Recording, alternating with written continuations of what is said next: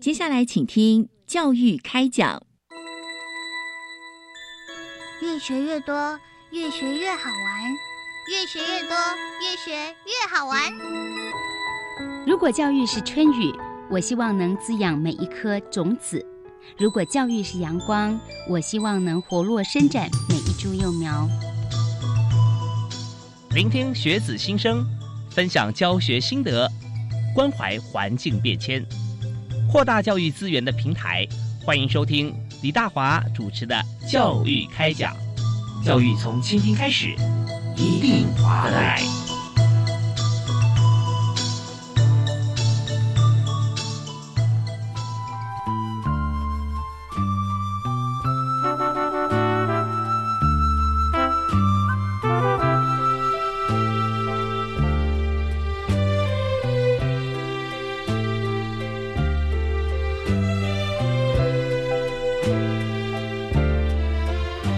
亲爱的听众朋友，大家好！非常欢迎您锁定国立教育广播电台收听今天教育开讲节目，我是主持人李大华。我们知道在台湾的过去，我们常常会想要说，嗯，考试领导教学哈，或者说那个考试呢就决定一试定终身，那这样公平吗？呃，为什么我读了那么多年书，有就这么一次，我就那一天我就这一次没有看到，结果我就一下差了好几个志愿，所以这些遗憾啊，目前我们看到其实真的需要时间哈，慢慢改变。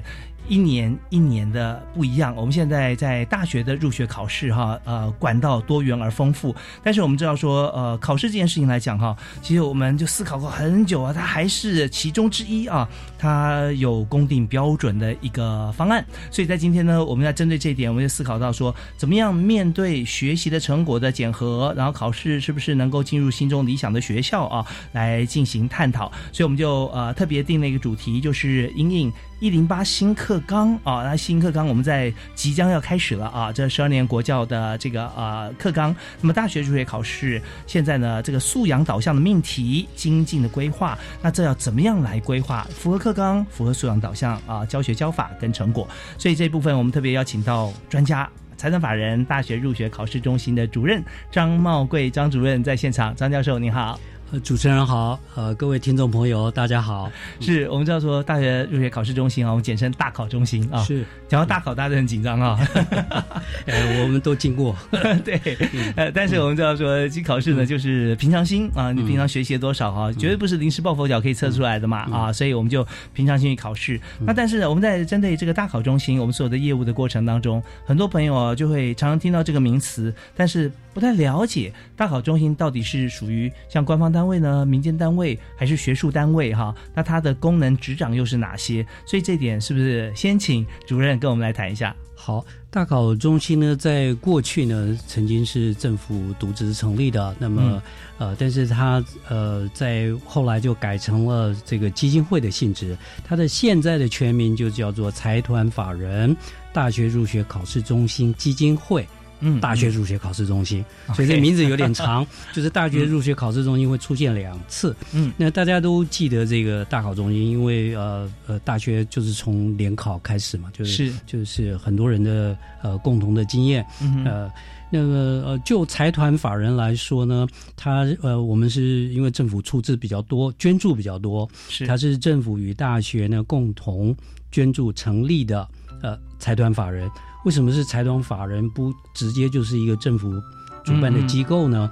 因为这是为了公益的理由，不必接受政府的呃直接的管制、直接的约束。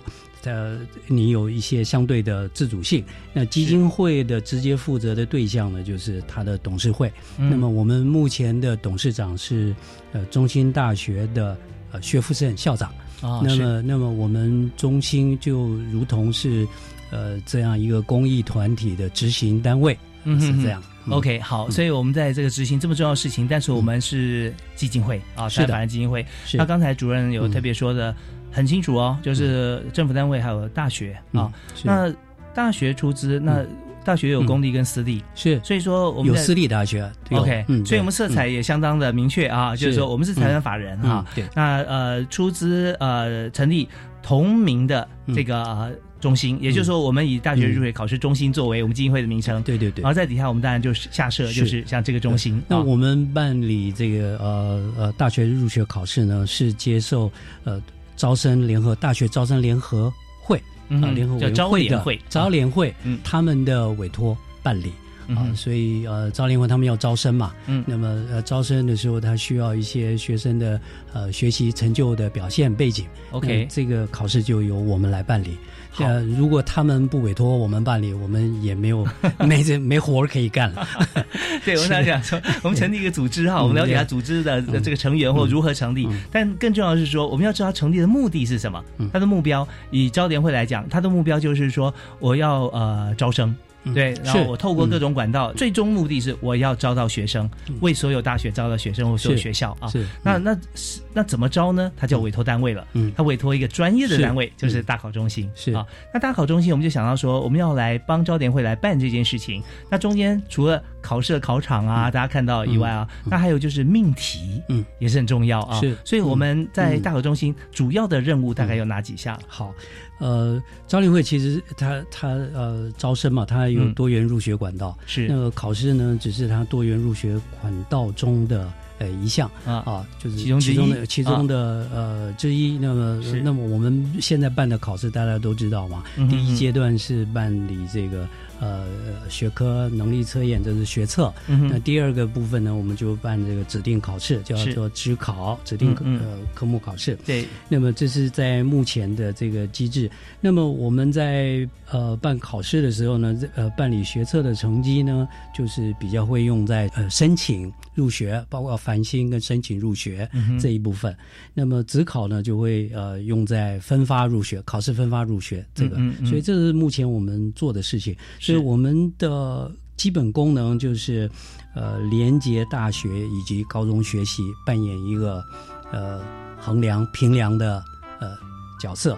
那、所以一方面我们要符合大学它的呃招生办法，它的选材的需要。是那么另外一方面呢，我们也要了解现在高中学习的呃呃范围以及他们的学习表现，所以我们要呼应现在的高中的使用的课纲啊，然后呃甚至帮助高中的教学的发展。嗯嗯嗯，是。其实谈到这个高中课纲这个部分啊，因为刚好在今年一零八年哈，我们在这个下半年，也就是一零八第一个学期上学期就开始，我们正式十二年国教的这个一零八课纲了啊。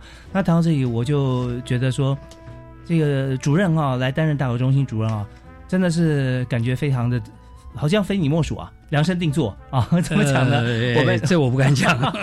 所以这是我我从周边观察哈嗯，那为什么会这样说哈？我们听段音乐休息一下，回来马上跟大家来谈我的观点。好 休息一下，马上回来。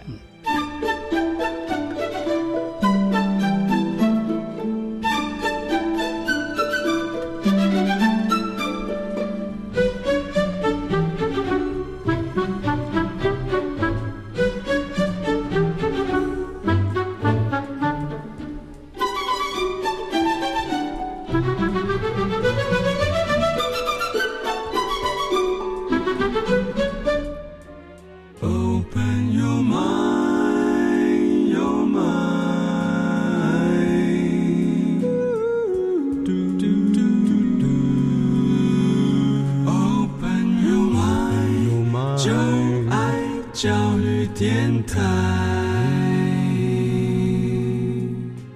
您也所收听的节目是每个星期一跟星期二晚上七点到八点为您播出的教育开讲，我是主持人李大华。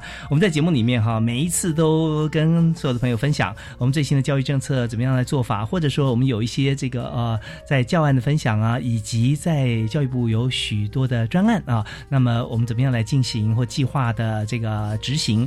那呃，今天呢，我们特别要谈的是。大学入学考试中心啊所执掌的业务，跟我们现在针对一零八课纲哈，我们新的课纲我们怎么样来进行在呃明年开始哈 的一些像学测啦、职考啊这一部分，所以我们特别邀请大考中心的主任张茂贵教授哈，在我们节目现场，教授你好。你好，对我刚刚特别讲说，这个职位哈，其实我们不能说是量身定做，我们就是说感觉起来是恰如其分，刚刚好。我有起码两个以上的理由啊，讲一个太单一了，你讲你说说我听，我还不知道。好，第一个我我我的感觉是说，呃，因为呃大考中心哈，它呃所要做的就是接受招联会的委托嘛，我们来办考试。在考试里面呢，我们要呃来思考到说，呃，学生怎么样针对高中生啊，他所学要来测测出来。那我看到在这个过往啊，其实教授在呃教学的过程中也有心有余力啦，真的帮了教育部很多的忙，也包含是在国立编译馆啊高中的教科书审定委员会的召集人嗯。啊，所以我们看到我们现在一纲多本嘛，嗯。这么多不同的科目，有这么多不同的教科书，但是审定委员会很重要。嗯。那如果说中间有些不对的、不当的，或者说超过的或不足的，那都会经过审定委员会，他会做出一些这个意见啊，能够来来给这个编编编转的单位哈、或者民间的一些这个出版社给他做做意见。所以我觉得第一点，我认为说，呃，那我们在直接进入大考中心的话，您对以前高中课堂到现在为止你太了解了 啊，所以这方面可以跟大家来做一些共同探讨。嗯那第二点，我我觉得说那更直接了，因为您本身在这个台大社会系啊担任教授多年。那大考中心呢？据我所知呢，也就设在台湾大学的校区之内，哎，所以感觉就你来讲，嗯上上课啊，跟上班好像没什么分别啊，都同一个地点。好，第第一个理由可能还有一点依据，第二个理由，那台大社会系教授可多了，所以还不一定轮到我来，就是呃就近上班啊。好，我我说一下，其实呃呃，我参与。呃高中课纲的编纂已经有一段时间了嗯。啊，那最早的是呃参与公民与社会科，那个时间是应该是在呃哦应该好多年前了。我们嗯现在讲呃两千零二年吗？呃，可能是那个时候、哦是。算起来十几年了年了，十几年，对，嗯那个时候就是先先去发展高中的公民与社会的课纲，是然后呃一直做这个课，这个课纲后来有有更动嘛，就是也有一个新版的课纲。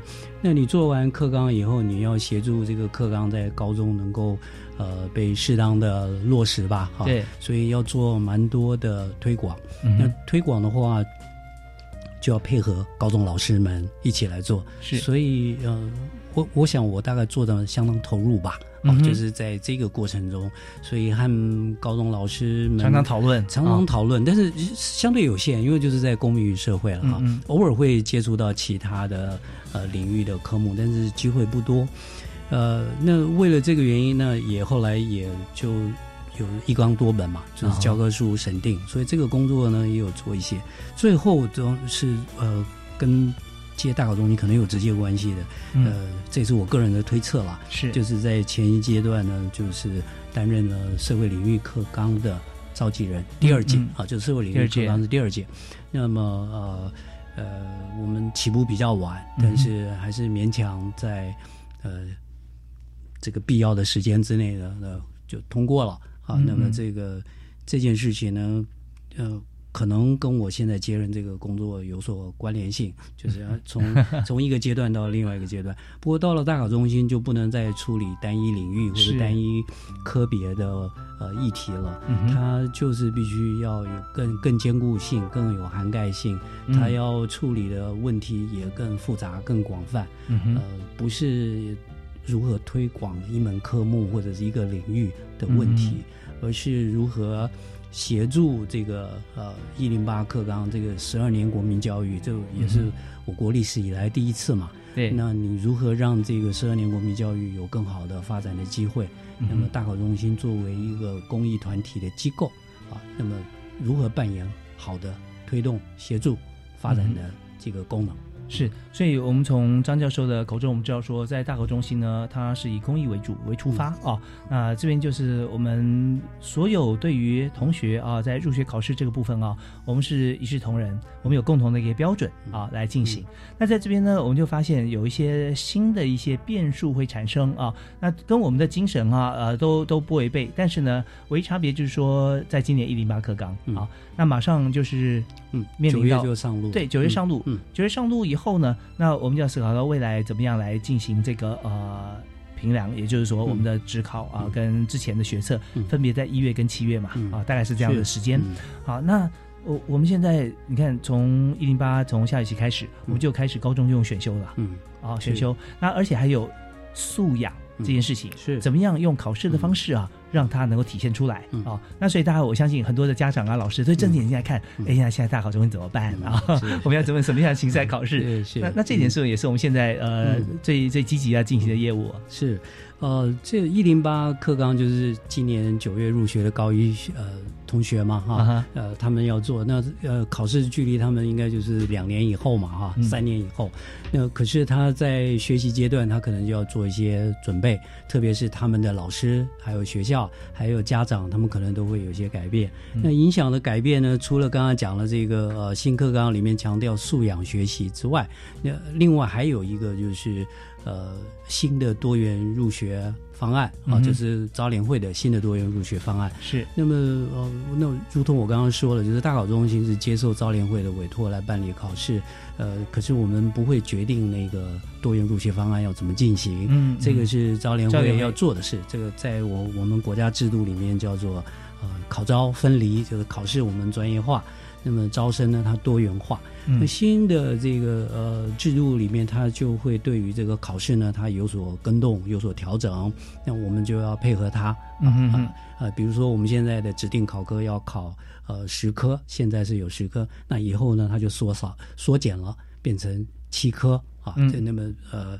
这这，我想这个就是其中的一个变化。是那么现在的职考不是用积分制，嗯那将来的职考可能会呃走上积分制啊，不是可能了，就是就就是既定了，就是会走上积分制。积分制是什么？积分啊积分就是积就积分啊对啊对对对，啊积分啊对。那么这个呃改变都会影响到我们的作业哈。不过呃，因为因为这个呃还有别的机会可以谈了。那今天如果要谈的话，就可能就是在第二部分。嗯对，那一零八课纲呃上路了。那么从高一开始，它有新的课本了。那么学习有新的强调了。那其中一个叫做呃素养学习，就是这个课纲的主要精神。是那么，那我们得在考试这一部分呢，也要把它这个素养学习这件事情呢，看能不能够落实。不然的话，呃，人们会说你你你教改改你教改的，那我考试考我考试的。嗯那么呃，反正你说你的，我考我的，重点是在我要考得好。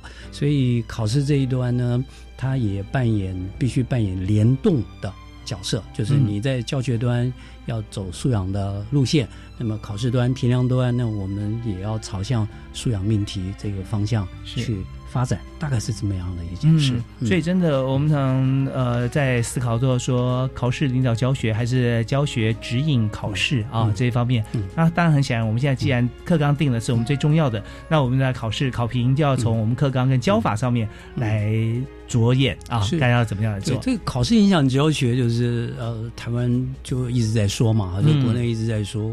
我其实是说这个讲法有有正反两面嘛。嗯呃，以前一段时间，人家说呃，考试影响教学，他会是用比较呃负面的观点，就是呃，就是意思是说。你你考试影响教学，所以教育理念不能够落实。嗯那教育都变成的呃，考试才是目的。对啊教育是成附庸。哎，对对对对，就为了考试，嗯为了分数，嗯我在念书。嗯 OK，好，所以这是一个比较比较负面的。对，嗯那另外一种也是负面的说法，他的意思就是说，呃，你们呃做教育改革或者教育政策的人呢，不用诚意太高，嗯因为最后呢，归根究底呢就是考试，所以意思也是一样，就是说，那呃，你讲你的，我还是准备我的考试的啊。那么这个其实行之有年了，就是大家这个想法都蛮根深蒂固的。嗯那我们在高中端如果去讲一些呃新的教育理念啊，或者新的教育的想法的时候，大家都说啊，我同意，我同意，嗯但是最后考试不这样考，你你这没用。好，所以这这这个是大致负面。那另外也有一些想法，就是有人说，那这个其实是联动的。如果说你真的要认真去。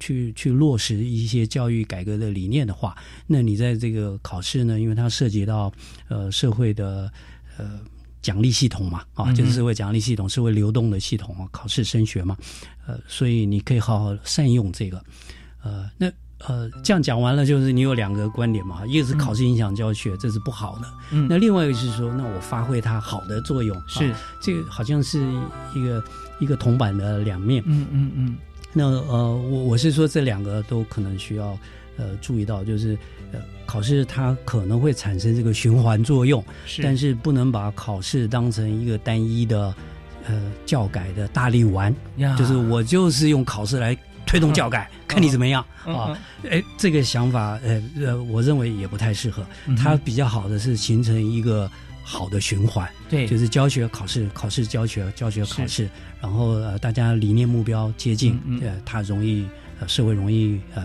往前走。是真的，我们的呃有另外一句话，我们也常讲，就十年树木，百年树人。啊。是，它需要时间，对，它需要嗯时间的。嗯。我们教育需要时间，因为它中间的一些因素啊，它呃或者说它变数太多了。因为里面有像是我们课纲一推出来，好，那接着我们就来考验嗯。两边，一边是老师，一边是考试，嗯。考试的大考中心。嗯。对，那呃大考中心，大家觉得说，我们现在其实我可以跟大家说明，我们也完全信任啊。那因为为什么呢？因为你要去。来定定考试，不管它的各方面怎么考啦，考什么啦这些，如果说我们还是跟以前一样的话，那我们也不需要大考中心这么多的单位跟专业的老师啊，在天天在做研究，所以我们研究出来一个考试的一个 一个路径往回推啊，就会推到说要考出它的这样子的一个结果，我们教学你就必须要怎么教，那这样的话就互相来作为一个这个呃标循环杆循环啊嗯，它是一个 ecosystem 嗯。啊，它是一个变成一个生态系。嗯。那当然我们也要想要说，你看现在课纲说改就改，你能确保台湾这么多所高中每一位老师他马上啪秒变啊，都可以变成说这不可能。对，，不可能嘛，对。嗯那中间其实也需要彼此不断的学习、摸索、成长，甚至种子教师或者说有些 seminar 这样来探讨，那这些都是有的。所以我们讲说。百年树人的一些经历，就是我们经过时间的淬炼，哈，一直一直在在进步，在进步。所以这边就真的大考中心的功能之所以能够呃发挥，或者说能够呃做一些事情，绝对不是我们想象的立竿见影啊，或者说我们呃说一句话，大家就这个呃这个上行下效，其实不是这么单纯。但重点是说我们那颗心啊，彼此来合作啊，来为我们教育推广哈、其实这这是重要的。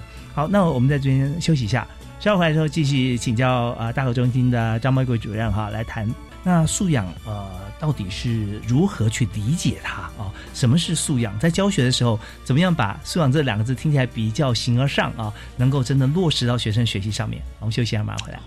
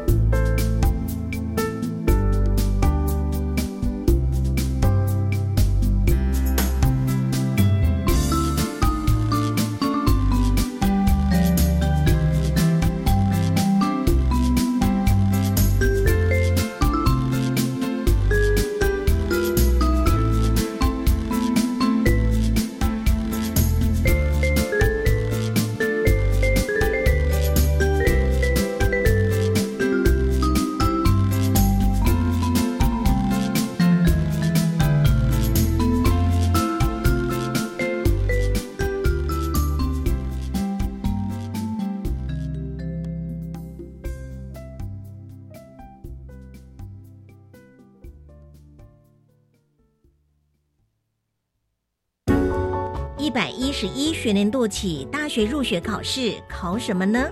为了收集更多的意见，作为修订考试说明的参考，北中南东分区咨询会议现在正报名当中，主要邀请高中职教师参加，采网络报名。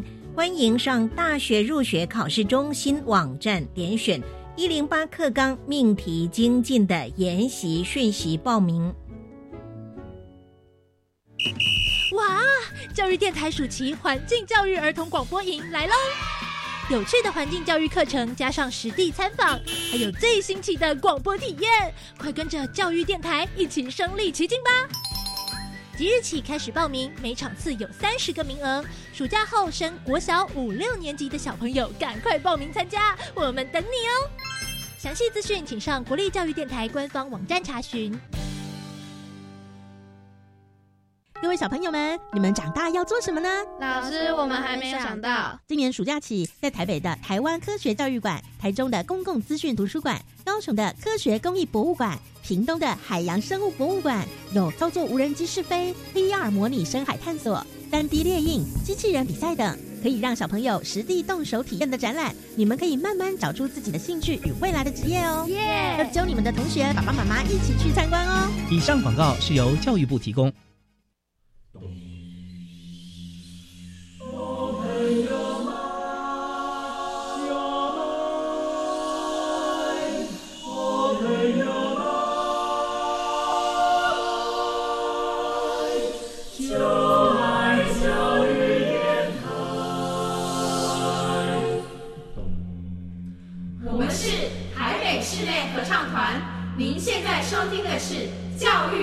电台。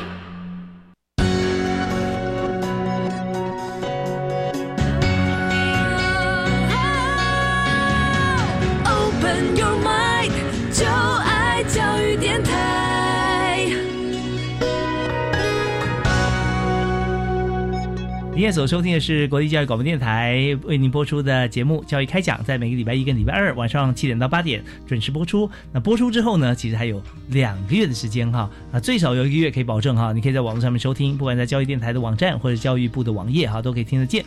呃，那今天大华为您介绍的主题就是考试这件事情啊，考试非常重要。那怎么考？更重要，我们必须了解，在一零八新课纲啊，我们推出之后，那么在大考中心如何来为这个所有的莘莘学子哈，还有我们可以说老师家长跟我们关心的这个考试这件事情哈，能够呃做到能够考出我们。所谓的素养哈，能够真的不但理解，而且深入人心。那我们今天请到特别来宾是财团法人大学入学考试中心的张茂贵主任啊，张教授。这张老师刚才有跟我们提到说，呃，我们现在在面临到一零八课纲的时候啊，我们希望说能够互相的。影响啊，往正面方面去影响，能够把这个呃素养能够，或者说我们所有的考试科目啊，能够用目前考试的形态啊，能够测验出来。所以这边我就想请主任为我们来提示一下，那以现在的构想来讲哈，是怎么样能够呃把素养考出来，或者先提一下什么是素养，那怎么样来让素养可以进入学生的心中？好，我我想就是，与其直接给他一个学术的定义，什么叫素养，不如我们讲先讲一些大家熟悉的啊。过去我们在讲素养呃之前呢，常用的另外一个词呢是呃能力，或者说基本能力。那、嗯、那我们讲这一个的时候，大家都知道说，那我学呃考试要考能力，那么教学也是要教能力。那么这个能力呢，呃，可以分成说它是知识的能力，或者说它有一些专门技术的能力，这些都是能力，但比较具象。呃，有一些知能的问题，有些技能的能力，有一些态度价值合在一起做一个整合性的呃思考的时候，那我们就得到一个关于素养的概念了。嗯嗯嗯，那么呃，因此素养是一个比较整合性的，包含了知识、技能、态度、价值这各方面的一个综合。OK，那这样子的话，呃，我们就不会把它想成说是很抽象，要去给它一个哲学的定义，或者说教育学的定义。嗯哼，那在过往哈，我们教导学生的时候啊，或者我们自己当学生的时候，我们想说，我们是不是有把这个呃，我们刚提到的像是技能啦啊，嗯、这个学习啦这些理论啊、基础啊，可以在心中形成一个，好像我们现在去解释素养这件事，嗯、呃，是不是以前我们并没有那么重视这个理论跟实物之间的关系？啊，或者说呃一个学习者跟学问之间的关系。他说我会背，我背会了也 OK，我学会了也 OK。Maybe 学会的人，他考试以过去考试的结果，还没有背会的人，他来的厉害啊，好像有这种感觉。素养学习，就我刚刚讲的是一个整合型的一个呃状态啊，这一个整合型的状态。那么呃，他那那你为什么要讲这个整合型状态？为什么要把这个态度跟价值呃放进这个学习的这个呃面向里面呢？它有一个呃很大的假设，而这个假设的呃是说。因为你有了这些知能、技能跟态度、价值，因此他会跟着你走，变成一种终身学习的带着走的能力，带着走的能力啊！所以呃，不会说你课堂学的就是为了考试用，用完了你就还给他了，就没有了，因为他跟你的态度、价值是是分开的。所以如果我们的学习只是在强调知识的。呃，补充知识的饱满度，那呃忽略了其他的人格啦、态度的养成，呃或者说实作的技能、整合的技能，那也是这样学习应该是不是特别理想的。是，所以素养学习是呃我们现在讲它是比较比较朝向整合，它带着走的能力呃呃用最简单的话讲就是说，你课堂里学的跟你生活里面所要用的其实是有连接关系的啊。那呃。再用更白话一点讲，就是活学活用，能够整合运用和日常生活结合，终身学习啊。这相对于过去只强调知识饱满，呃，那个死记死背画重点这种学习方式是不一样的。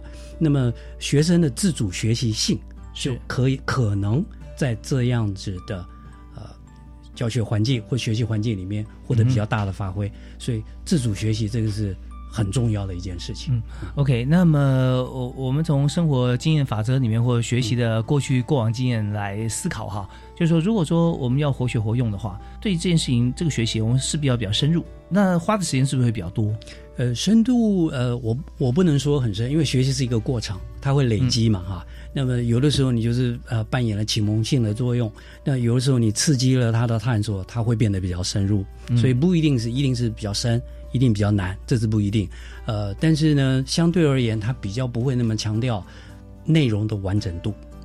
哦，怎么讲？先举个例子。呃，比如说内容的完人完整度的话，你就会把知识的系谱啊、知识的发展脉络啊，然后知识呃，我们说完整吧，啊，就是完整性，对吧？每一点都要讲到啊。那么你要都要 cover 到。那么这个呃，其实是反而另外一种学习的压力。那么。呃，如果是走向素养学习的这个呃基本的意涵来讲的话，它其实是让学生能够培养出这种自主学习，在以后还不断的学习，他可以成长的基本价值跟能力。嗯嗯，这个，所以他懂得知识的方法比他懂得知识的饱满，嗯嗯，其实可能还重要。是，那说有可能在这个阶段，他的知识学习不一定是饱满的。嗯嗯嗯，啊，但是你假定他有了这个。呃，学习的态度跟能力，他有探索性，那他知识还会成长的。嗯，OK，啊，就是不是把呃所有的我们说武功啊，都在这一个阶段，高中三年把这所有的知识的武功都全全部灌输给这个下一代，不是这样。就降龙十八掌不用全部都会，但是亢龙有悔你可以练个十八遍。啊！你可以这样讲，就你把这个知识学习啊，套用自己的经验，就跟你合在一起了哈，合而为一，所以你就可以活用它，而不是说你学的知识永远都是别人的知识，别人的说法啊。OK，好，那这一部分呢怎么做？其实我们在目前来讲，陆陆续续我们都可以呃从一零八课纲起步开始啊。我相信这是一个百花呃百花齐放的一个一个时代哈，所以我们在呃可预见啊，我们在呃 MOOCs 啦，或者说我们可以在很多学校的一些网页上面啊，都可以看得见老师的分享。那么我们听段音乐之后，稍后回来，我有个问题想请教主任啊，就是说呃，我们既然了解了呃在知识学习上面我们要这样做的话哈，那么在考试的部那大家很关心，那大考中心要怎么考呢？那考题在出的时候，或者考试的形态应该怎么做？我们有没有要做哪些准备啊？我们也可以先让大家知道。我们休息一下，马上回来谈。好。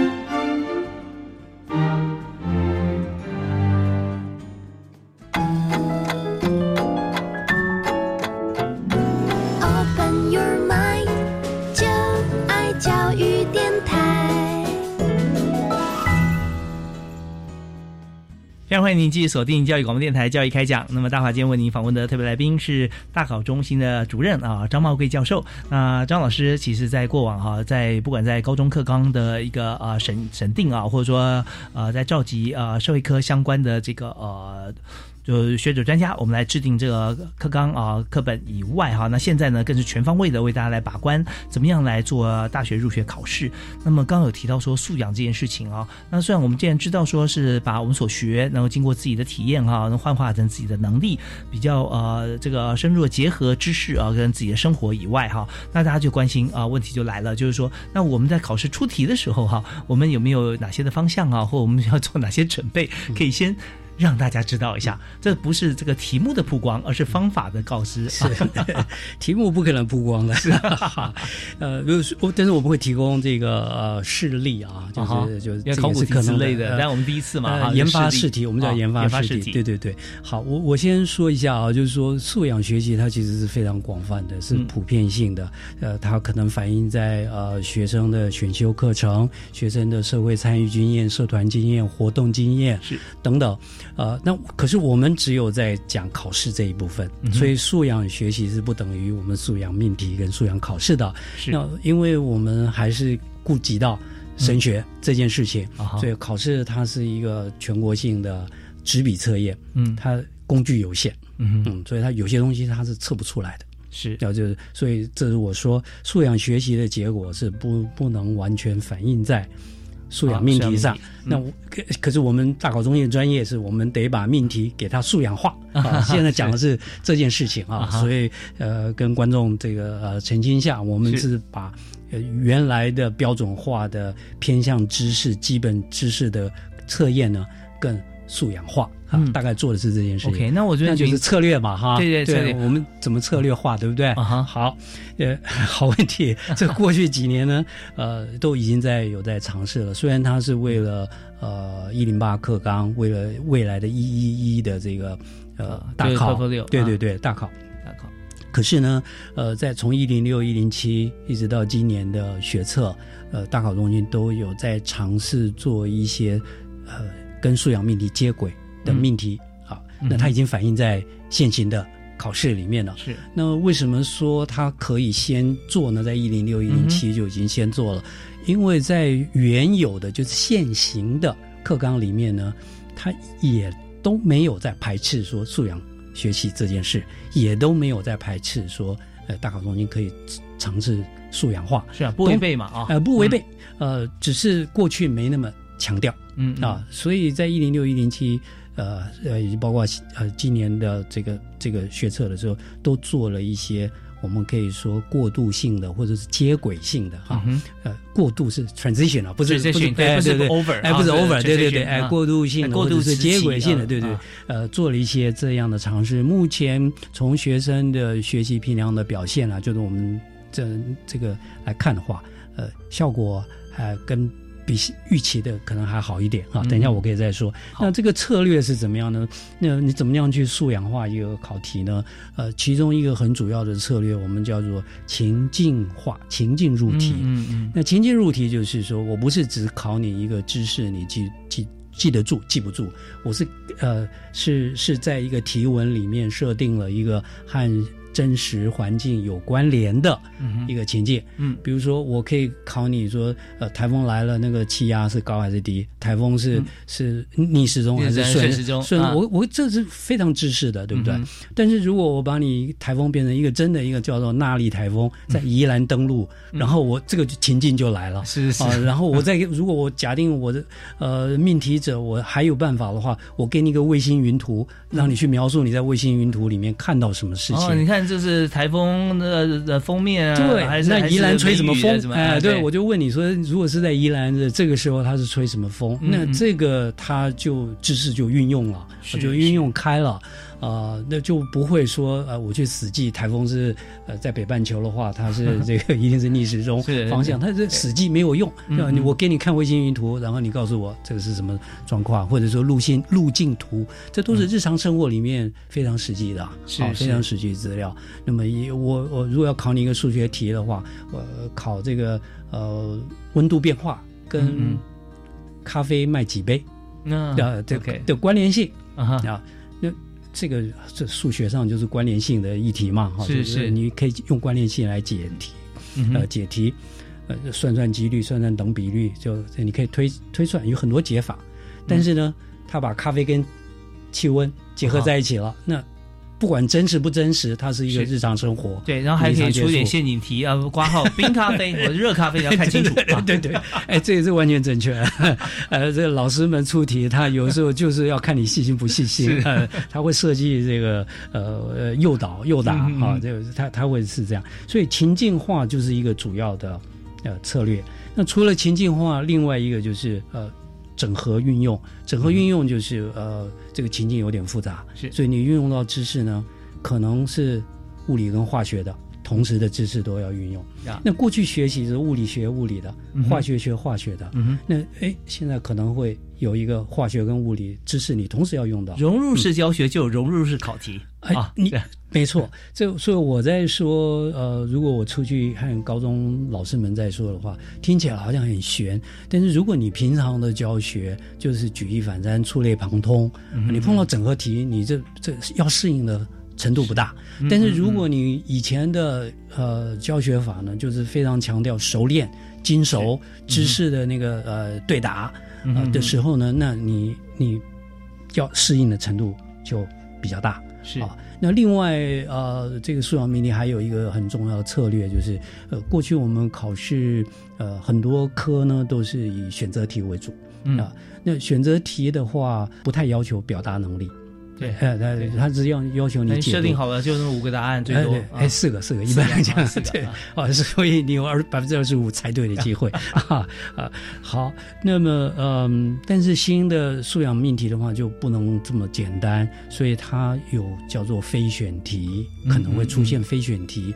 那非选题的话，那呃就是会比较强调表达能力。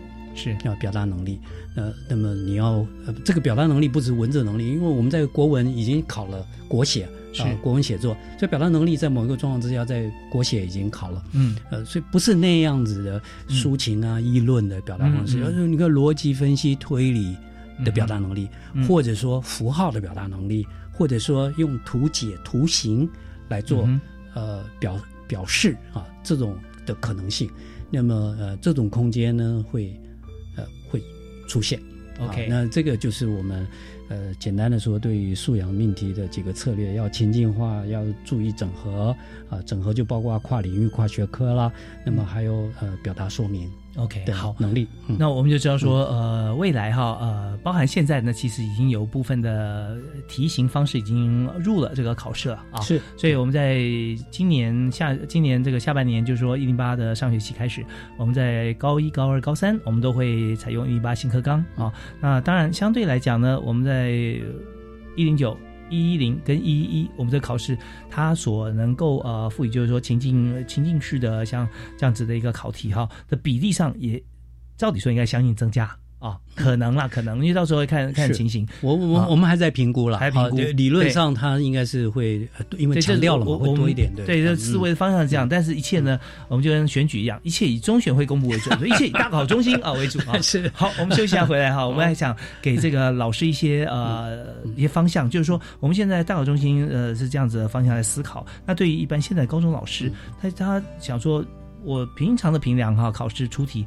我也希望说能够让同学有些练习机会。那如果是这样子的一些思考方向的话，那我们彼此之间能够怎么样来协作啊？我们休息一下，马上回来谈。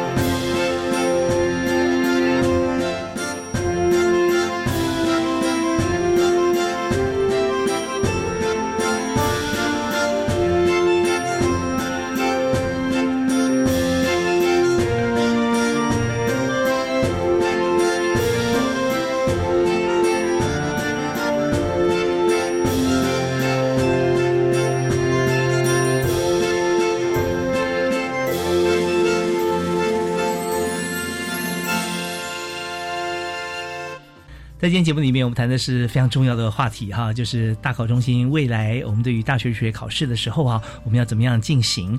那我们的针对这个主题呢，我们特别邀请财团法人大学入学考试中心的主任张茂贵啊张教授为我们来谈一谈啊。目前，尤其是我们在这个阶段想呃揭示一下，高中老师现在如果说他出题的题型想要让同学熟悉啊，呃情境式哈，也就是说我们的素养啊命题要怎么做的话，那这这一点我们有没有什么样的方法哦，可以跟老师或者说能够帮助老师？好，呃，我们首先是在今年九月呢，我们就会公布第一，就是呃所有科目的考试说明，我们简简单称叫做考说。这个考试说明呢，就会呃呃对于每一科嘛，它的状况不太一样哈，就是每一科它的特色不同，呃，那就考说里面就会讲到各自考科如何去落实这个课纲素养学习的呃策略，大策略都是一样哈，但是可能会有一些小的呃呃。呃，出入这个是考说是第一个，那考说里面呢就会呃摆进呃相当数量的叫做事例，就是哎我我怎么怎么测验这个东西，我会呃举个例子来测验，所以所以老师们至少最慢最晚啊，他会在这个考说的时候他自己知道说大考中心所谓的这样子的素养命题，在这个地方他会用什么方式呈现，这是第一个。那考说在什么时候会出来？今年九月。九月份，九月一定会出来。然后现在已经在紧锣密鼓了，就是在做一些呃咨询啊。呃，这这考说这是第一个。好，那么第二个就是有会呃大考中心呢，它从已经这半年来呢，已经在不断的在推广哦，就是素养命题的呃。解释、说明、阐释，用了非常多的例题。那么同时呢，我们也会举办叫做命题工作坊，呃，那么邀请高中老师参加。那但是不不能只是命题而已，因为我刚刚说了有非选题，非选题就有评量。对，那评量也要呃有一些专业机制跟专业能力的发展，所以老师们呢，呃，也会加入我们呃大咖中心办的这这个叫做。呃，平凉工作方，所以命题跟平凉这边我们都有在做推广的工作，但是也可以想象，就是高中这么多老师这么多，不见得他的接触率是很强的，就是他能够接触老师可以来加入，对对对对对，呃，但是我我们就想说，呃，老师如果有自主学习，自己想自己在突破的话，那么学科中心他们那边就是呃现在的课程推广制度里面，学科中心这一部分，他也会在推广类似的事情。所以不完全是大考中心，对，所以大考中心一定要跟跟比如说呃学科中心啊，或者甚至国教院的课推系统啊，他们有所呃结合，对大家分头并进啊。那另外会做两次全国的大规模的测试，因为学生他得适应新的题型跟新的作答法，呃，所以第一次呢应该是在一零九年的四月，嗯，一零九年的四月，那么就是呃大家在高一下的时候。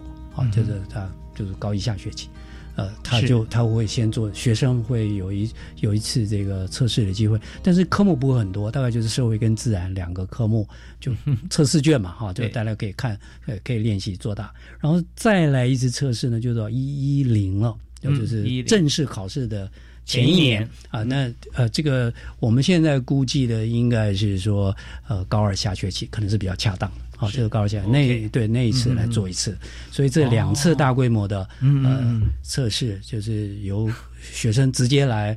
呃，上场来练答，来作答，看看。OK，嗯，好啊，这边我们就可以看到说，大学中心的规划不但帮同学想到，也帮所有老师哈能够思考到，那也给予许多的工具，可以让老师在教学过程当中啊，其实也不会说马上一次啊都觉得说适合每一位老师，但是呢，在协同教学或者说在这个呃融入式教学里面，还有选课的过程当中，相信一定会有一条路可以走出来哈，适合各科跟每位老师啊的方法，以及我们就呃特别是针对每位同学，我们也希望说收集他的这个。反应哈，我们来做更精进的一些前瞻性的规划。